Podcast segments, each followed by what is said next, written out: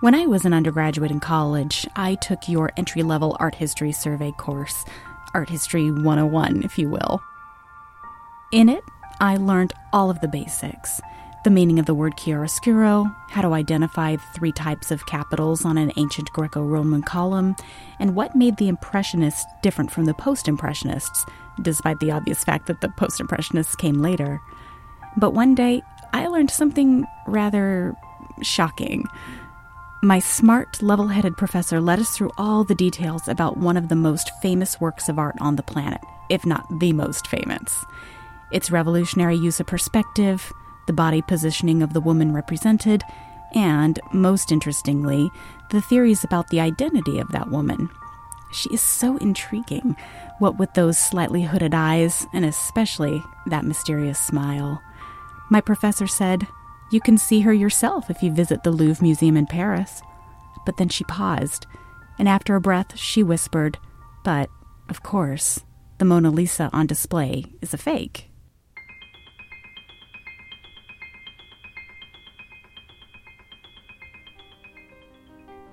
Some people think that visual art is dry, boring, lifeless. They might remember childhood field trips to museums stuffed with cranky old women, deathly silent galleries, and dusty golden frames hanging on the wall. But sometimes the stories behind those paintings, sculptures, drawings, and photographs are weirder, crazier, or even more fun than you can imagine. Art history is full of murder, intrigue, feisty women, rebellious men, crime, insanity, and so much more. And today we are going to tackle one of the most famous art thefts in the history of the world and its possible impact on a Renaissance masterpiece. Exploring the unexpected, the slightly odd, and the strangely wonderful in art history, this is the Art Curious Podcast. I'm Jennifer Dasal.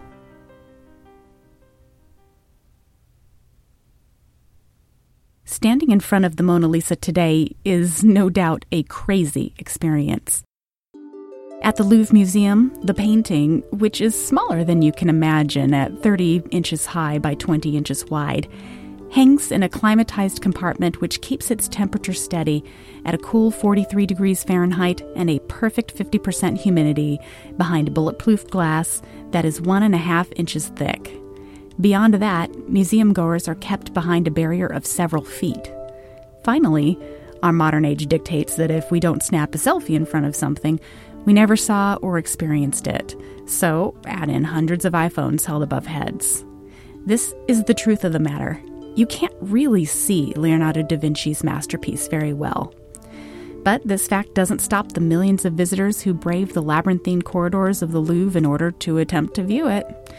Indeed, a Museum Index report released on CNN in 2016 noted that the Louvre is the world's most visited museum, welcoming just shy of 9 million visitors in 2015 alone.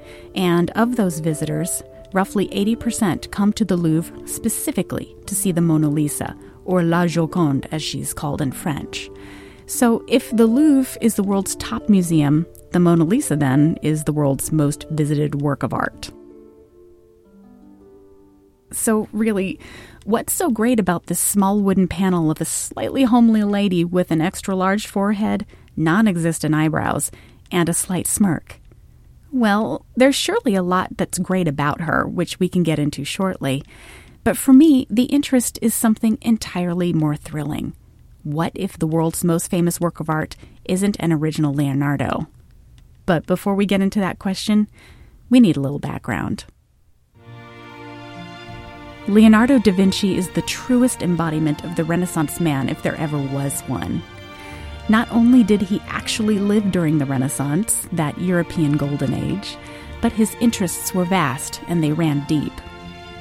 He had his hand in everything from painting and sculpture to architecture, music, engineering, literature, math, botany, astronomy, and paleontology, just to name a selection of his hobbies.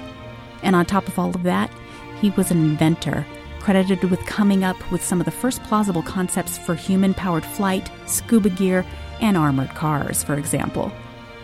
The quickie version of his life reads something like this Leonardo was born in 1452 in the Vinci region of Italy near Florence, hence his name, which literally means Leonardo of Vinci. His early interest in art led him to apprentice in the studio of the Florentine painter Andrea del Verrocchio, who, as legend has it, decided never to paint again after witnessing his student's talent, which was far superior to his own. This legend probably isn't 100% true, but boy, does it sure make a good story. After he left Verrocchio's studio in 1478, Leonardo spent a few years working on academic commissions for rich and famous Florentines, including the powerful Medici family, before traveling onwards to Milan, where he stayed through the end of the 15th century. Here, he continued to pattern his time as he had in Florence, completing various projects of various natures for wealthy clients such as Ludovico Sforza, the Duke of Milan. This was the reality of European art at this junction in time. Only the rich, or the church, could afford to commission artwork. So, Leonardo did what he had to do, and he sought patrons to support his creations. He worked for dukes, popes, and finally kings, and in the process, he formed some of his best works of art The Last Supper, The Madonna of the Rocks, The Virgin and Child with St. Anne and John the Baptist. But, of course, there is one painting that stands far above the others in the public imagination. Generally, it is believed that Leonardo began painting the Mona Lisa in either 1503 or 1504 after he moved back to Florence. Throughout the years, there have been various arguments as to the identity of the subject. My favorite, by the way, is that it's a self portrait of Leonardo in drag, but that is definitely a podcast for another day. The generally accepted identification is that it is a portrait of Lisa Gherardini, the wife of a wealthy Florentine merchant named Francesco del Giocondo. Hence, the Mona Lisa's actual or official Italianate name, La Gioconda, which then translates to the French La Joconde. The majority of the painting was probably completed prior to 1507. According to Giorgio Vasari, a contemporary of Leonardo's who's primarily known today as a somewhat inaccurate scholar and artistic biographer, Leonardo, quote, lingered over it for four years and then left it unfinished. Interestingly enough, the painting never left the artist's possession during his lifetime. Even after Leonardo moved to France to work under King Francis I in 1516, he brought the painting along with him. Some art historians even claim that he may have tinkered with the painting all the way through 1517, a full decade and a half after he began it. Upon Leonardo's death in 1519, the Mona Lisa, along with Leonardo's other possessions, was inherited by one of the artist's pupils before King Francis ultimately purchased the painting. Francis displayed the painting at his palace in Fontainebleau, where it remained until King Louis XIV moved it to the famed Palace of Versailles in the late 17th century. Luckily, Mona survived the violence of the French Revolution, and she was briefly given a place of honor in Napoleon's bedroom until she was finally relocated to her current home, the Louvre, in 1804.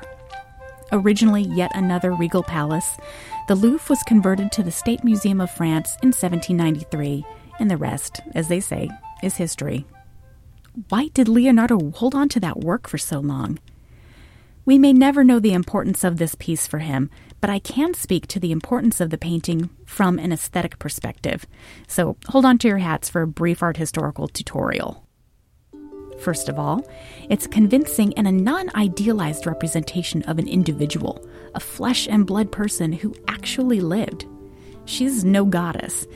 She's frankly kind of odd looking. And during the Renaissance, which was all about the idealism of the human body, this was new and different. Another breakthrough is Leonardo's use of atmospheric perspective, the technique used to create a haziness that renders distance in a more naturalistic way. Basically, you can describe atmospheric perspective like this the further away an object or landscape is, the blurrier and less distinct it becomes to the eye. Leonardo was a master of this, as well as sfumato, which is an Italian term that describes the masterly technique of combining tones and colors so subtly that they blend without noticeable lines, edges, and transitions. The corners of Mona Lisa's mouth and eyes speak to this, and that subtle smokiness only enhances her mystery. So there you have it. This strange and intriguing painting, a pride of France and display of technical prowess, enjoyed a peaceful life in the greatest museum in the world beginning in the early 1800s.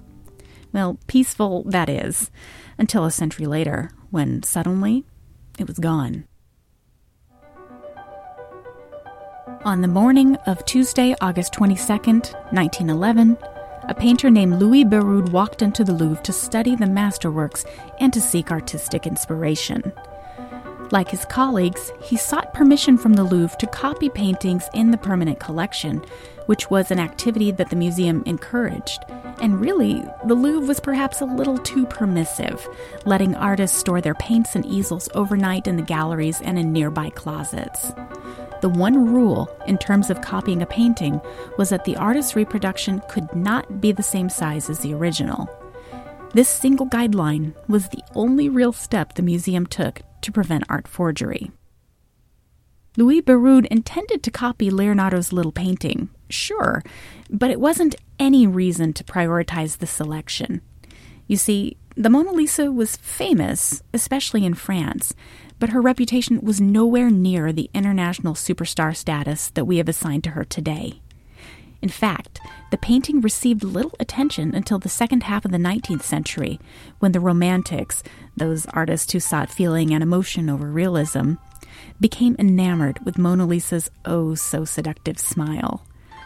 Only then did the work begin to receive significant acclaim and praise. Prior to that point, it was a Renaissance masterpiece but only one among many at the Louvre. At the dawn of the 20th century, she was popular enough that she started receiving her own fan mail from admirers all around France. As her fame grew, suitors brought her flowers, and some even attempted to propose marriage to this inanimate object. but after a woman slashed a painting by the neoclassical artist Jean Auguste Dominique Ingres in 1907, officials determined that Mona, as well as other priceless works, was far too accessible and that greater measures needed to be taken in order to protect her. And so, a specially formulated glass box and custom frame were fitted around the painting. But this preparation was apparently not safe enough. When Louis Béroud entered the gallery known as the Salon Carré that August morning, he noticed something rather odd. The Mona Lisa was missing and in its place were only four iron pegs, which was the backing where the wooden panel was hung. Béroud was surprised and sought clarification from museum employees. Where was Mona today? he asked. Their responses, shrugs and claims of ignorance, surely did not bode well for the safety of the loose treasures at that time.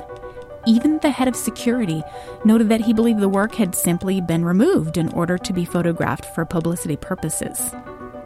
This, as you might guess, turned out to be an incorrect assumption, and I can only hope that that man was very quickly relieved of his security position. After it was confirmed that no one in the Louvre knew of the painting's whereabouts, the horrible realization dawned. The Mona Lisa had been stolen, and its whereabouts were unknown. I can only imagine the thoughts running through the mind of museum officials.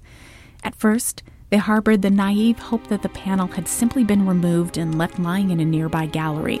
So, the Louvre closed its doors to the public to undertake an interior search, calling in a sizable corps of policemen to comb the galleries for the painting, or at the very least to find some clues to its disappearance. The closure that Tuesday stretched into a full week of intense scrutiny. During the search, museum employees were alerted to stay calm and, above all, to not alert the newspapers. The Louvre didn't want to alarm the public, but just as importantly, it didn't want to face the embarrassment of the shocking revelation that its security measures were unbelievably lax. Of course, people quickly took notice of the closure, and the public indeed began clamoring for the reasons behind the barricading of the greatest museum in the world. The cat was then out of the bag, and the international press ran with the story. The news was trumpeted across the Western world. Mona missing, detectives seek stolen painting, no clues yet uncovered. The interior search of the Louvre failed to turn up the painting, but it did turn up something a protective glass box, and a discarded frame emblazoned with the painting's title. The worst was then confirmed. Mona Lisa had been removed from her frame and then removed from the Louvre, and the thief, or thieves, had by this time had enough of a head start that Mona could be anywhere in the world. What kind of leads or ideas did the police have about those responsible for the theft? Well, at the beginning, they had too many. As soon as word got out that the painting was gone, everyone in Paris wanted to get in on the action. Local police stations were flooded with tips, most contradicting one another, many possibly falsified, some paranoid. And then came the supposed sightings of Mona herself. The painting was found on a train in Belgium, it was spotted in Holland, and was assumed to be on a steamer bound for America like so many immigrants of the day. Naturally, conspiracy theories abounded too. The one I like best is that the theft of Mona was a vast cover up instigated by the Louvre's curators because the painting had been irrevocably damaged during a botched conservation effort. So, to hide their embarrassment over the destruction of a Renaissance masterpiece, the curators supposedly hid the original in the basement of the Louvre, claiming it had been stolen, but only temporary until it could be replaced by a suitably believable copy. Hmm, a suitably believable copy. Keep that idea in mind because we are definitely going to circle back to it. Eventually, Louvre officials and police came to the same conclusion upon studying the discarded frame and the glass box. Whoever stole the painting knew art, how to hold it, how to separate a panel from its frame and backing, how to protect it, and how to sneak it away without being noticed. After a few fits and starts, they began narrowing their long list of suspects, finally circling in on a particular group of friends an artsy gang led by the poet, writer, and art critic Guillaume Apollinaire, and his close pal, a short, swarthy, and moody Catalan painter named Pablo Picasso. Apollinaire and Picasso were no strangers to scandal involving art theft. Around this same time period, both were questioned regarding a robbery of several small statues, also from the Louvre's collection. It turned out that the theft was actually undertaken by an acquaintance of Apollinaire who nicked artworks occasionally as a means of pure entertainment. But when it was discovered that Picasso had actually ended up with a couple of the stolen figurines, it seemed like only a small step further to indict him of being involved with the theft of Dear Mona. Indeed, Picasso had purchased the statuettes from Apollinaire's associate, but he also clearly turned a blind eye to the inscriptions on the bottom of each sculpture that read, Property of the Louvre, in big, bold letters. Let's be honest, that is some truly sketchy behavior. So both Picasso and Apollinaire were brought in for questioning and were detained. Apollinaire was even briefly arrested, and under the stress of the situation, they did what many others do in similar interrogation situations. They metaphorically threw each other under the bus. Apollinaire claimed that Picasso knew of the painting's location. Picasso balked and blamed Apollinaire as a criminal mastermind. Luckily, however, it did become obvious that their claims were unsubstantiated fabrications, and neither man could be connected to the missing Leonardo panel in any way. They were quickly released from custody, but as you might imagine, Apollinaire and Picasso's friendship was never the same again.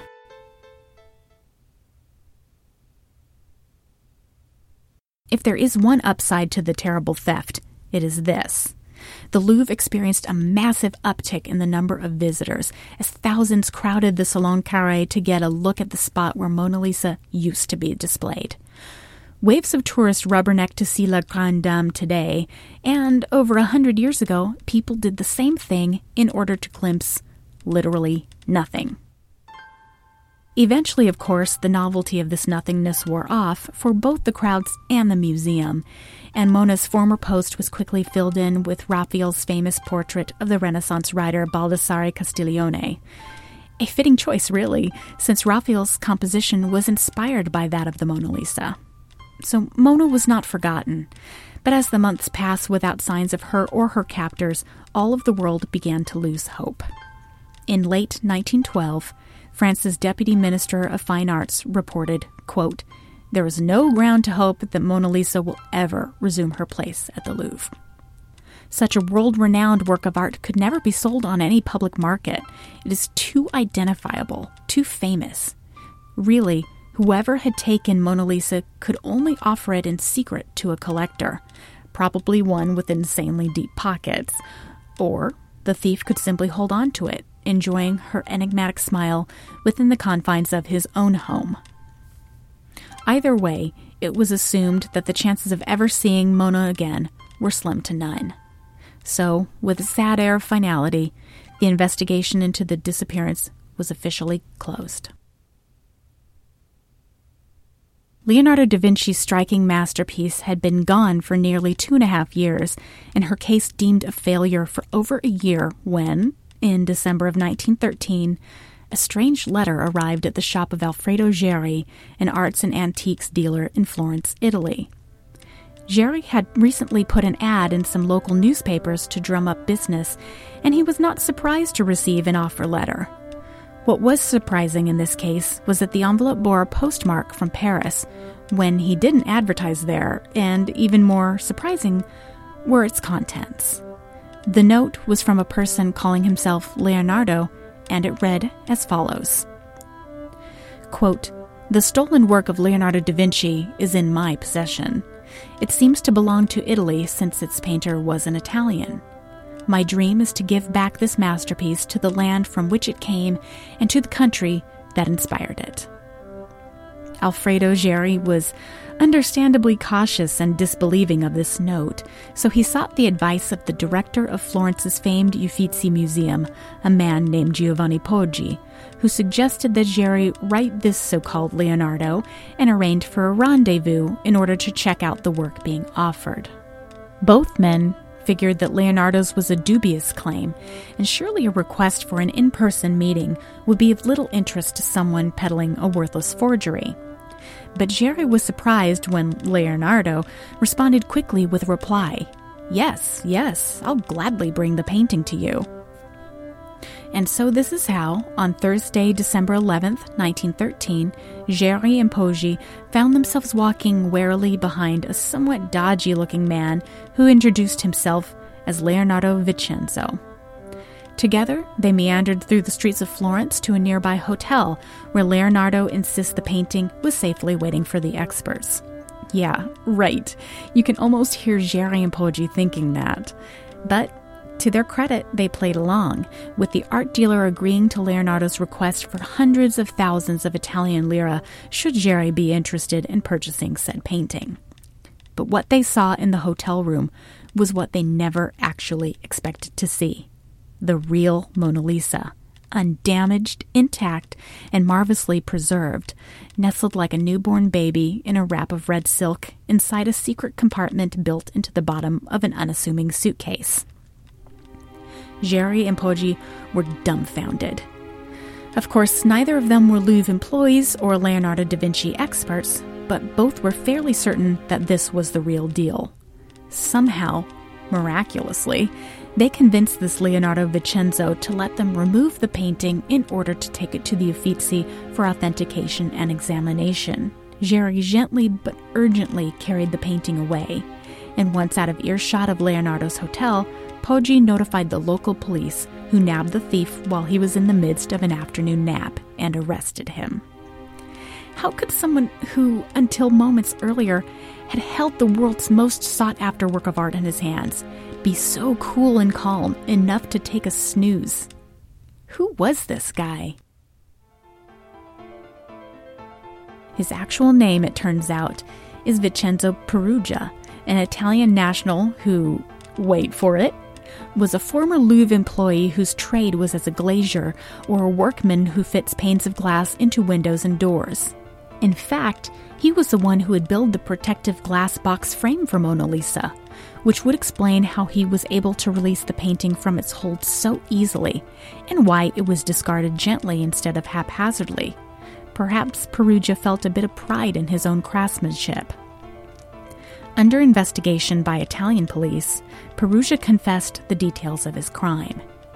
He noted that he entered the museum on the morning of Monday, August 21, 1911, sliding in behind other custodial employees and repairmen who performed many of their duties on Mondays while the museum was closed to the public. It really was an ideal time to undergo a great theft, considering that the number of employees on site on Mondays was greatly limited, even in terms of security staff. And, of course, having worked at the Louvre, Perugia had the advantage of A, being familiar with the museum's layout, and B, himself being familiar and therefore unthreatening face to other Louvre employees. That meant that the crime was surprisingly easy for Perugia to pull off. When he discovered a moment when the Salon Carré was empty, Perugia lifted the Mona Lisa off the four iron pegs that secured her to the wall and took her to a nearby service staircase, where he quickly removed the panel from its protective glass cover and its frame. He then wrapped his worker's smock around the painting, tucked it swiftly under his arm, and left the Louvre through the same door by which he had entered. He confessed that he hid the painting in his Paris apartment, an admission that would later astonish and embarrass the police, who had originally questioned Perugia at the beginning of the investigation, in his own home, no less, as they had done with all Louvre employees, current and former. The painting had actually been in Paris, right under their noses, the whole time. After two years of languishing in Perugia's hovel, Mona was transported back to Italy when Perugia, with a high minded mission, sought to repatriate her to her home country, mainly due to a misconception that she had originally been stolen from Italy instead of being brought to France by the artist himself. And with that, Mona Lisa returned to the limelight for the first time in years all the Western world was ecstatic to hear the news that Mona Lisa had been found against all odds. As they did when she had been abducted, newspapers around the globe trumpeted her return. She was a sensational headline in front page news, and after a groundbreaking two week solo exhibition at the Uffizi Gallery in Florence, Mona Lisa was returned to the Louvre with the greatest fanfare on January 4, 1914. And like they did when she was missing, hundreds of thousands of people stormed the Louvre in order to see their icon safely back on display. Mona Lisa was finally home. In retrospect, the story seems like a fairy tale, almost Hollywood like in its redemptive arc.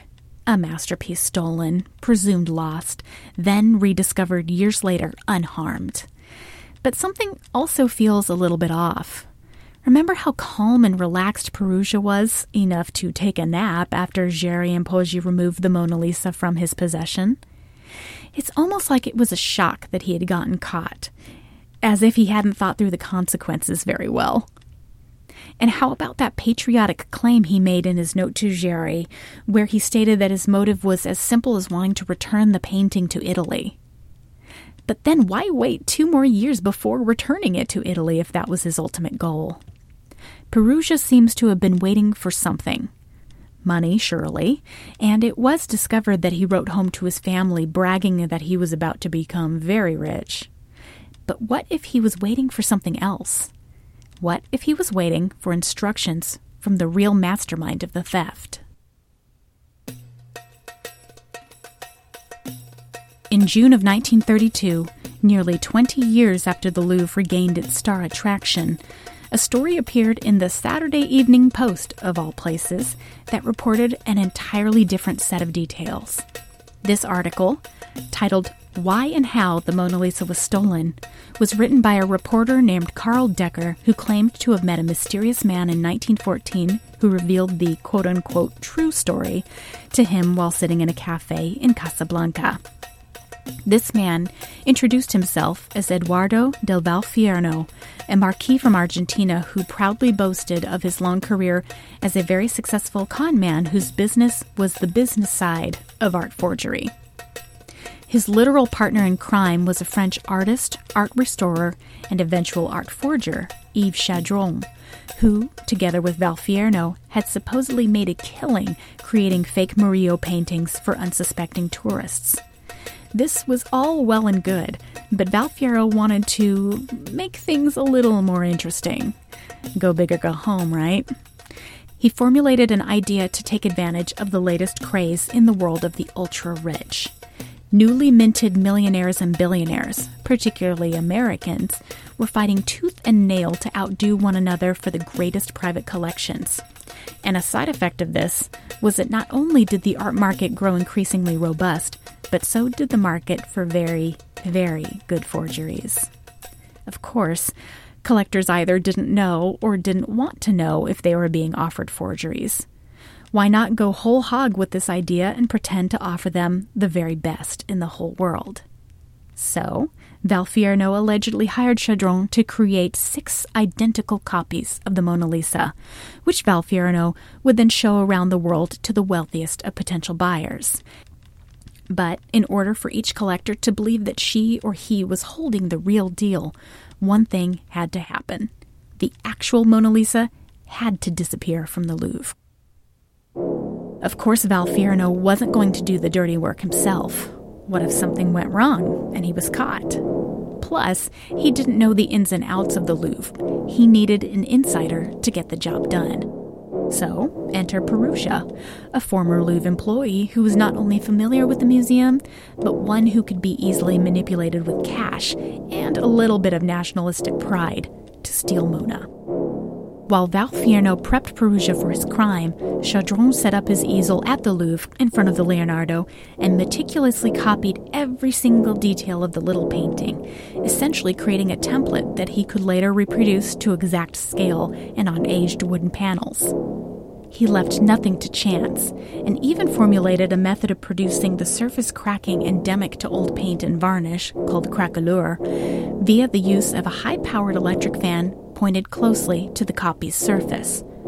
Chaudron attempted to recreate every centimeter as best as he could in order to keep any suspicious collectors off his back, including using methods and materials that would have been available during the Renaissance. But, of course, the beauty of the crime was that a collector would never have access to the real Mona Lisa in order to compare its intricate details. Each collector could then assume that he or she was offered the actual, authentic painting. And since he or she could not advertise ownership, how would anyone know if there just happened to be five other similar paintings swirling around the world? After the news broke that Mona was gone, Valfierno jumped into action. According to his statements in Karl Decker's article, he was able to quickly sell all six Mona Lisas, netting the equivalent of nearly $90 million for himself and for Chaudron. But there was a problem, and that problem's name was Vincenzo Perugia. Perugia was undoubtedly paid extremely well for his efforts, and the ridiculous plan could never have succeeded without his insider knowledge and technical skill. However, he quickly breezed through his funds and he needed another infusion of cash. So he made a rash decision. For some reason, probably to keep distance from the Leonardo just in case it was discovered by the authorities. Valfierno had left the original painting in Perugia's hands, with the intention of returning to the thief with instructions on how to handle and dispose of the stolen painting when the time was right. But Perugia couldn't wait any longer, and he made the natural conclusion that the sale of the Mona Lisa would net him more than the theft itself did. And so, in December 1913, he contacted art dealer Alfredo Geri in Florence. Ah, the best laid plans. Valfierno was dismissive of Perugia in his statements to Decker, saying, quote, we would have returned the painting voluntarily to the Louvre in due time had not a minor member of the cast idiotically run away with it. Indeed, the most important thing to Valfierno was being able to pawn off six fakes in the time period that the original painting was missing in action. But are we really to believe Valfierno at his word that his intention was to reinstate Mona Lisa back in the Salon Carré? She had become the world's most valuable painting, and he had direct access to her. I doubt that he would have wanted to give that up. Plus, he was admittedly a crook and a liar, so it's plausible that honesty wasn't his best policy and that his words to Decker were bogus and simply said to save face. But here's the big question if he was successfully able to sell six fakes, who's to say that he wouldn't have asked Chaudron to create just one more, swap it with Perugia's stolen original, and deposit that copy back to the Louvre? Okay, let's get to the bottom of this. If Perugia's nationalistic claims and motivation didn't seem plausible enough, then does Valfierno's? No, not really. If anything, it's even more far fetched and cinema ready. I'll admit that it is far sexier to think about criminal masterminds and secret art forgeries floating around the world in the hands of furtive billionaires. But there are also some serious issues with the Valfierno tale. First of all, there are no records anywhere verifying Valfierno's existence other than the Saturday Evening Post article. Sure, it could have been a pseudonym, and Valfierno was opting to hide his true identity, but nothing remains of this supposed evil genius. And there's also the fact that the story didn't break until 1932. That's nearly 20 years after the painting's return to the Louvre. Why wait so long to tell the story? Then, let's not forget the tidbit about those six forgeries that Chaudron supposedly created. None of them have ever surfaced. Lastly, others have noted that Karl Decker wasn't the most truthful author around, and he often liked to spice up his prose with sensational stories of daring do. What's more audacious than a swashbuckling story centered around the greatest art theft of all time? As fun as it would be to believe that Decker's story is true, it really just isn't. That means that any suspicion that Chaudron and Valfierno may have stashed another fake Mona for return to the Louvre is simply ridiculous. The takeaway is that the facts point to the Mona Lisa at the Louvre as the real deal. As much as Chaudron may have attempted to copy every nook and cranny of Leonardo's masterpiece, you simply can't fake the hand of an artist completely. And then there's that craquelure that he supposedly recreated. You can try your best again to fake it, but they ultimately act like fingerprints. Every painting's craquelure is unique, and any conservator or a curator with a magnifying glass would be able to exactly match the lines across a painting with those seen in detailed photographs of the original. And upon her return, Mona Lisa was scoured and examined, not only for damage, but for verification of authenticity, which the Louvre confirmed and then announced to the world. But for me, then, another mystery still remains. What really made my art history professor so convinced that the Louvre's Mona was still a fake? A hugely intelligent, highly educated, brilliant historian, and one who was inclined to neither the rumor mill nor myth, I must admit. She was sure that this work was a skilled forgery. I remember that she leaned a little bit on the Valfierno story slash fable, but then I recall that she noted that the Mona Lisa had been stolen twice. Twice? When was the second time? Most books and articles point to the 1911 case, but very little is mentioned of any second supposed heist. Is it possible that she was stolen again? Yes, and this time it was during World War II when those ne'er do well Nazis coveted the most important painting in the world. You're not surprised in this turn of events, are you? After all, most of us are already familiar with the Monuments Men, a group of allies who were charged with protecting the great art that was feared as potential targets for looting and endangerment during the war. Art was specifically vulnerable during this period for two reasons. First, art needed to be shielded from any bombing or outright destruction from the war itself. But there was also another plan being hatched that equally imperiled Europe's greatest pieces of art. One of Hitler's ideas was to build an incredible museum in his hometown of Linz, Austria, with the intention of stocking it with the most important art in the entire world. The best way to do that, he figured, was to steal it. And unfortunately, the Nazis were all too successful at following these orders. Art historian Noah Charney estimates that about 5 million objects were stolen during World War II. Was Mona Lisa originally one of them?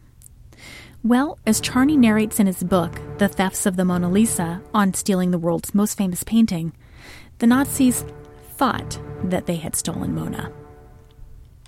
During the war, the Nazis, under the watchful eye of a fierce SS commander named August Eigruber, began stashing the spoils destined for the Linz Museum in an abandoned salt mine in the picturesque area known as Altaussee, about 80 kilometers east of Salzburg. The mandate from Eigruber was that if the art could not be defended against the Allies, the mine was to be utterly destroyed, with priceless Rembrandts, rare Vermeers, and everything else inside it. But was Mona Lisa stashed there too? Charney says that there's a certain amount of confusion, because while two primary source documents include that Mona Lisa was part of the loot, others, including inventories of the mind, make no mention of it. So, what actually happened? Was it looted and hidden by the Nazis at Altaussee, or not? It's almost impossible to say.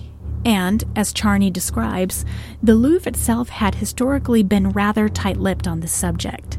He notes that the only surviving Louvre documents state that the Leonardo painting had been crated up on August 27, 1939, and was listed as being sent to one of five chateaux around France for safekeeping from the invading Axis troops.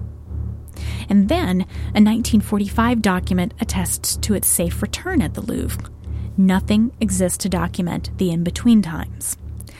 But Noah Charney offers a very interesting explanation.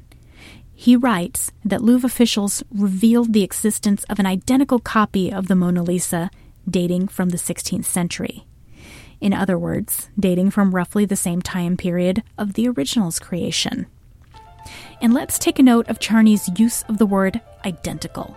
The Louvre doesn't describe this painting as a semi close match, but instead says that it's so authentic that it's hardly possible for a non specialist to identify it as a copy. This reproduction was one of thousands of works of art that were gathered after the war in what became known as the Musée National de la Récupération, or the National Recovery Museum, which was home to the works of art whose original owners could not be located. The Leonardo copy was marked with an inventory number, MNR 265, and it languished in storage for five years unclaimed until authorities passed it along to the Louvre. Funnily enough, from 1950, where it was sent to the Louvre, until the very recent past, it apparently hung on a wall outside the private office of the Louvre's museum director. By sorting through this evidence, Charney, whose own expertise is in art theft, has come to the following conclusion. Yes, a painting was indeed created in 1939, but the Louvre crated up the copy, not the original, and sent it outwards into the unknown. Assuming that the Mona Lisa would be a prime target for Nazi looters, the Louvre probably kept the original hidden in Paris while allowing the copy to be taken. As Charney says, Quote, this would explain why the Mona Lisa did return to Altaussee, but why it also must be that the Mona Lisa never left Paris. It was the copy that was stolen, hidden at Altaussee, and later recovered.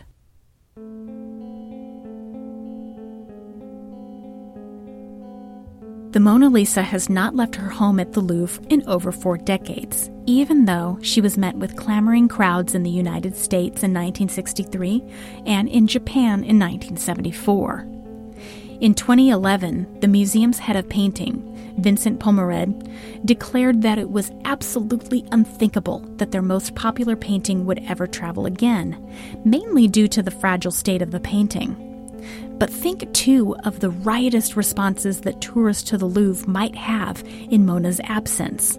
Certainly, the Louvre would not want to deal with such a headache if it wasn't necessary. These reasons are legitimate and totally reasonable. But if you were a conspiracy minded person, they might also be read as a convenient spin to hide the truth from an unsuspecting public. Without the opportunity to borrow the work and see it, perhaps in another institution, art experts from all over the world do not have the ability to closely examine the work with their own eyes and scientific instruments. Insiders have noted that the Louvre specifically sources all conservators and inspectors internally and does not allow outsider access to the painting, and that many requests to scrutinize and even conserve the work have been denied flat out. And though the Mona Lisa has twice been attacked in the past, and the subject of art attacks will be analyzed in an upcoming episode of Art Curious, doesn't her current level of protection seem a little intense? Bulletproof glass, a sizable distance, a crowd deflecting cordon, two security guards, and let's not forget the ever present security cameras. Well, no, it's probably not overkill. The work is literally invaluable, and it makes sense to protect it within an inch of its life. But it does also keep each and every person at an extreme distance. So, who's to really notice whether or not the Mona Lisa on display is authentic? For the record, I choose to believe that the Mona Lisa on view is indeed the real painting created by Leonardo da Vinci in the 16th century. So much of a work of art's value lies in being seen, so it makes sense to me to have a masterpiece like this on view. But do I actually have proof that this painting is real? No. I simply accept the information provided to me by the experts. But even I must admit that if I really, really wanted to keep the world's most priceless work of art safe and secure, it sure makes a lot of sense to put a nearly identical copy on display in its stead. I would lock away the original in the vaults of the institution and keep everyone at enough of a distance that even a professional wouldn't be able to really tell the difference. And then the daily crowd of thousands of tourists would inadvertently help to make it even harder to view the painting at all. So, honestly, if you were entrusted with the Mona Lisa, wouldn't you be tempted to do the same?